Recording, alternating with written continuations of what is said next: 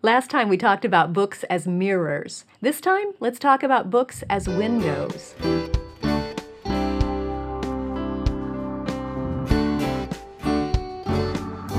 Welcome to the Simply Charlotte Mason podcast. I'm Sonya Shafer. In the last episode, we looked at how books can help our children form relations with themselves. And we talked about those as those books as mirrors. Today, we want to expand on another aspect of that and how books can help our children form relations with others. They've formed the groundwork as they get to know themselves I am, I can, and now they can reach out to others I ought, I will. Joining me for this discussion is my friend Amber O'Neal Johnston. Thanks for joining us again for this second part. so happy to be here. Thank you for having me. Let's first define what we mean by books as windows. Okay, so just as when we're sitting inside, we look through the window and we can see other worlds. Might be things that are very close, depending on how your window is situated, right outside your door. But you might also, I've looked through some windows atop a mountain and I can see through over to the whole valley. And there's a place where my family went camping once, and up at the top, their claim to fame is that you can see four states mm-hmm. from the top there all at the same time. And I thought, windows, you know, a window where I can see so far out. And so, books as windows, those are books that allow you to meet people and get to know them. So, why are books as windows so important to our children?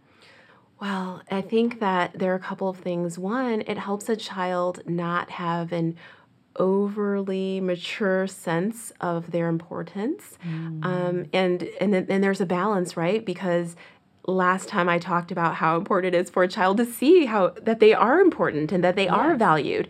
But like all good things, too much can become negative.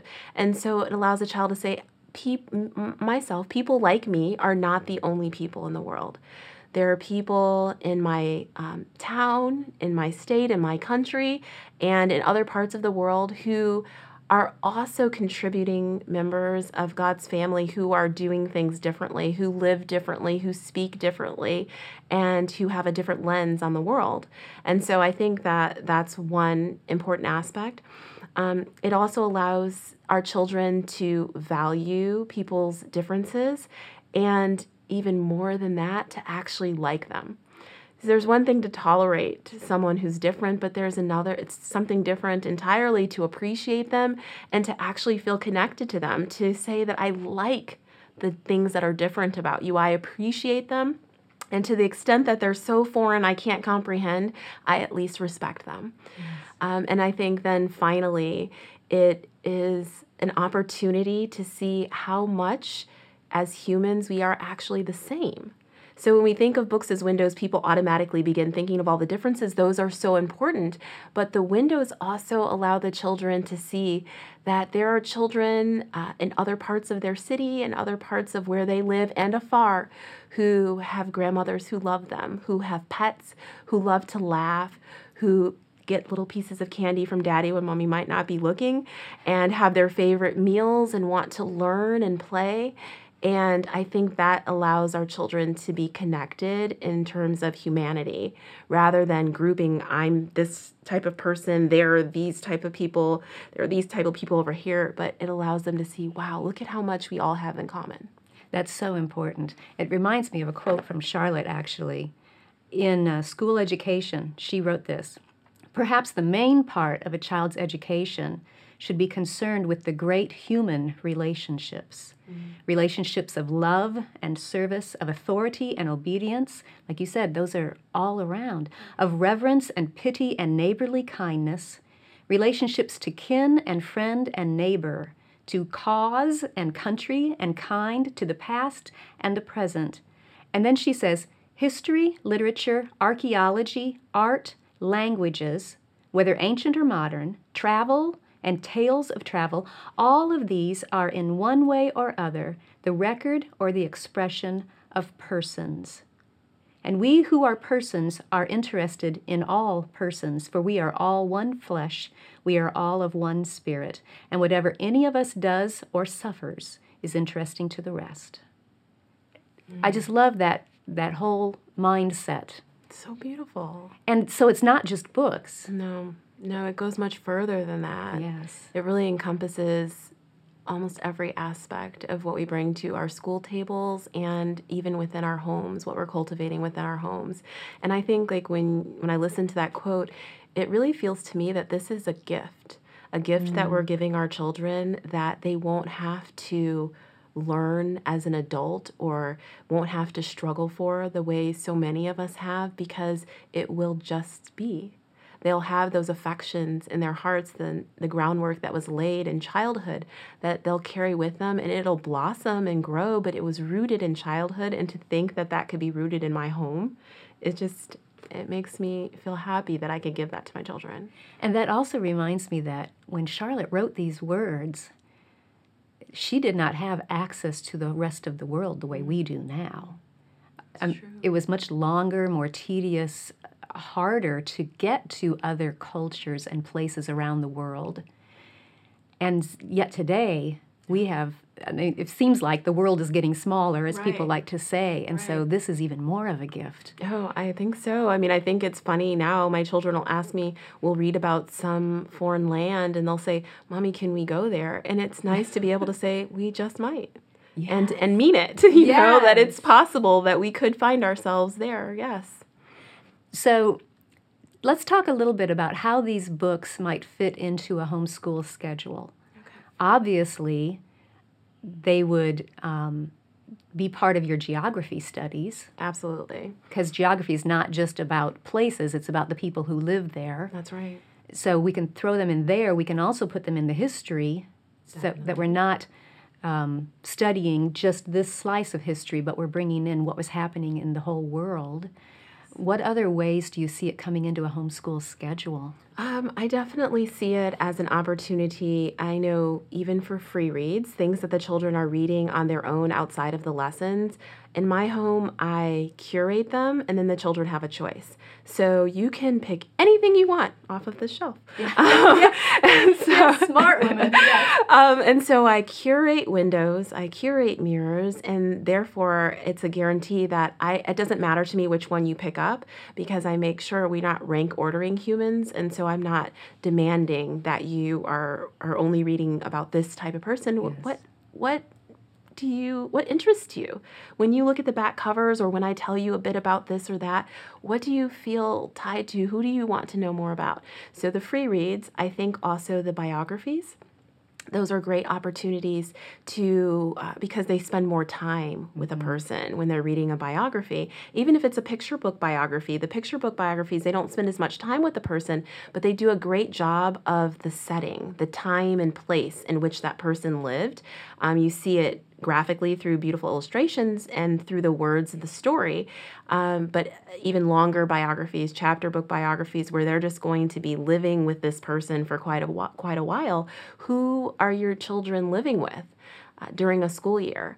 Historical fiction. That's a place where I like to see that those windows. There's so many wonderful ones, yes. and it's a gentle way to introduce what can sometimes be very difficult subjects with windows, because when people live very differently than us, um, sometimes it feels even scary to explore their way of life. And I find that historical fiction, it, it's just enough removed from nonfiction to allow you to have a gateway into a world while still feeling um, that you're safe. You yes. feel safe in this learning experience. Um, I see it in as opportunities in music. And my children, we've done a lot of that. And I have to, at those times, often temper my own uh, reaction to music because sometimes there's music in other of other people that doesn't resonate with me, and I just listen to it and I'm like, I this doesn't feel pretty to me, mm-hmm. but I don't screw up my face. I don't say things like that. And we're listening to it to get to the heart of that person, to the heart of the people who play that music, the music they love. We want to know why. What does it mean to them? Where did it come from? And so while it might not be something I choose to put on in the car when I'm by myself, I think it's an awesome opportunity to view other people um, through poetry. I love that. And so poetry being the one of the very oldest forms um, of us being able to look through a window and find out how someone else is living. Um, I see it through art and even what might not be a formal lesson but could be considered um, a life lesson, fall under our life lessons, but cooking and food and experimenting with foods from other cultures or just researching how some of the things that we consider to be our own actually come from another place. So I think all of, I, I guess my answer is everywhere. everywhere that we have a lesson, we have an opportunity. It doesn't mean we have to do all of those windows at the same time because then we lose all the mirrors. You know, we, we should be learning about ourselves as well. Um, but I think that every lesson gives the opportunity to have a window. That's a good point. Mm. Last time we talked about books as mirrors and how you got to the point of wanting to give those to your children and incorporating them into your home school. How about the books as windows? Was that just a natural progression after you brought in the mirror books to expand on it, or tell us about how that came about? Basically, I when I was searching for mirrors, I would come upon in my searches all of these windows and they were too juicy to pass up. I was thinking, "Whoo, like wow, I would like to know about that yeah. and I would like my children to know about that." But then I also came across, it was funny you quoted school education because that's yeah. what I was reading. And Charlotte Mason says, I think we should have a great educational revolution once we ceased to regard ourselves as assortments of so called faculties and realized ourselves as persons whose great business it is to get in touch with other persons of all sorts and conditions, mm. of all countries and climes, of all times, past and present. History would become entrancing, literature a magic mirror for the discovery of other minds, the study of sociology a duty and a delight one, I wanted my history lessons to be entrancing. I mean, that's yes, that's, that's, that's a big word. Word, yes. yes. But also, she says literature a magic mirror mm. for the mm. discovery, and so not to be confusing because we talked about mirrors last time, but a magic mirror. What she's saying is a window. Yes. What's magic about it is that you can see through it. Yes. And that it would be a, a magic mirror for the discovery of other minds. And when I read that, I was like oh, wow, this is so much bigger. So the mirrors are showing us to love ourselves, to know ourselves. And the windows are so that we can love our neighbors as ourselves. Yes. They go hand in hand. Yes. I am, I can, mm-hmm. I ought, I will. It all goes together. And as we talked about in books with books as mirrors, we're not just talking about history and cultures and ethnicities mm-hmm. when we talk about using books as windows.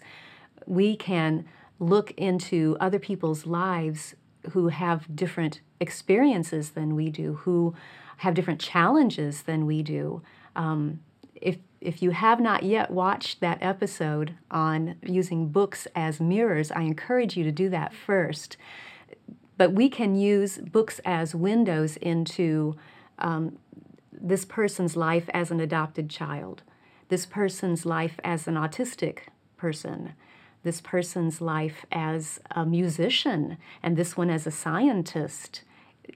Just different different types of windows. It doesn't have to only be culture and ethnicity. That's right. It can be so many different aspects, and they're just as important for children to read about other people as it is for them to read about themselves. And one good example of this, I was reading about a fifth grader who read the book Wonder and in that book, there is the main character. He is born with physical differences and looks completely different than all the children around him. And the fifth grade boy said that before I read that book, when I would encounter someone like him out in the store in my community, I would look away. Um, because I didn't want them to feel like I was staring at them. Mm-hmm. But after I read that book, when I encounter people who look physically different in the community, I make eye contact and I speak and linger. I said, that book is a window.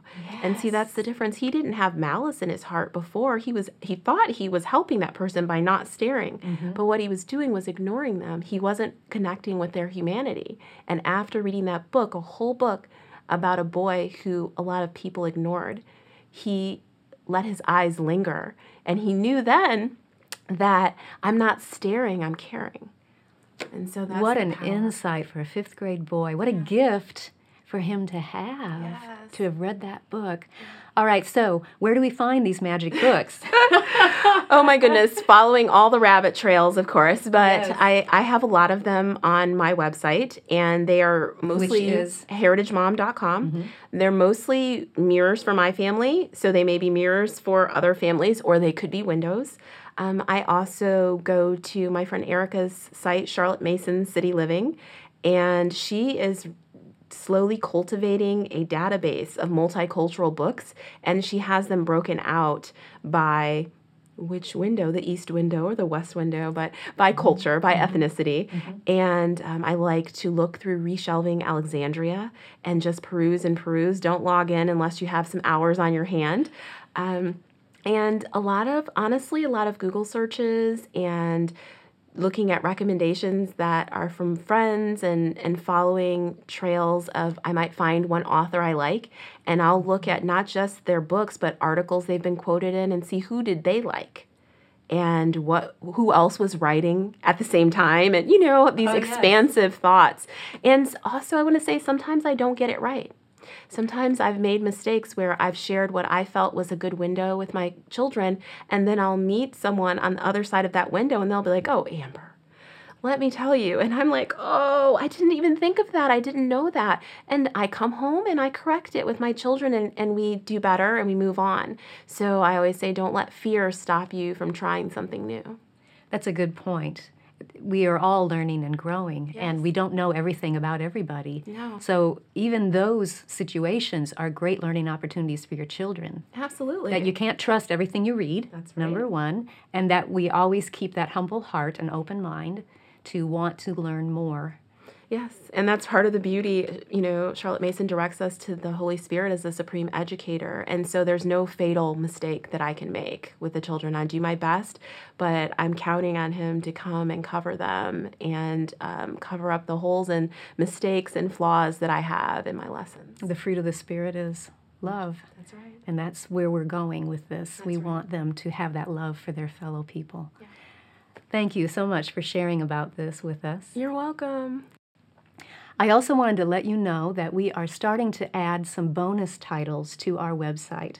Thanks to Amber's help with this and the other people that she has mentioned, all of these great books that they are recommending, we are having a whole new world opened up, and it is so exciting to read these titles and recommend them. We are adding them to the bottom of every history book list that we have. So if you want to go by time period, you'll see those books coming up and being added to our website a little bit as we have opportunity to read and review them. If you would like to be notified whenever we add more books to that list, just follow the link to give us your email address and we'll make sure that you get a notification every time we put a new batch of books as mirrors and windows up on the website. Thanks so much for joining us. We'll make sure that you get links to Amber and her site and to get that notification, and all of those links will be in the show notes.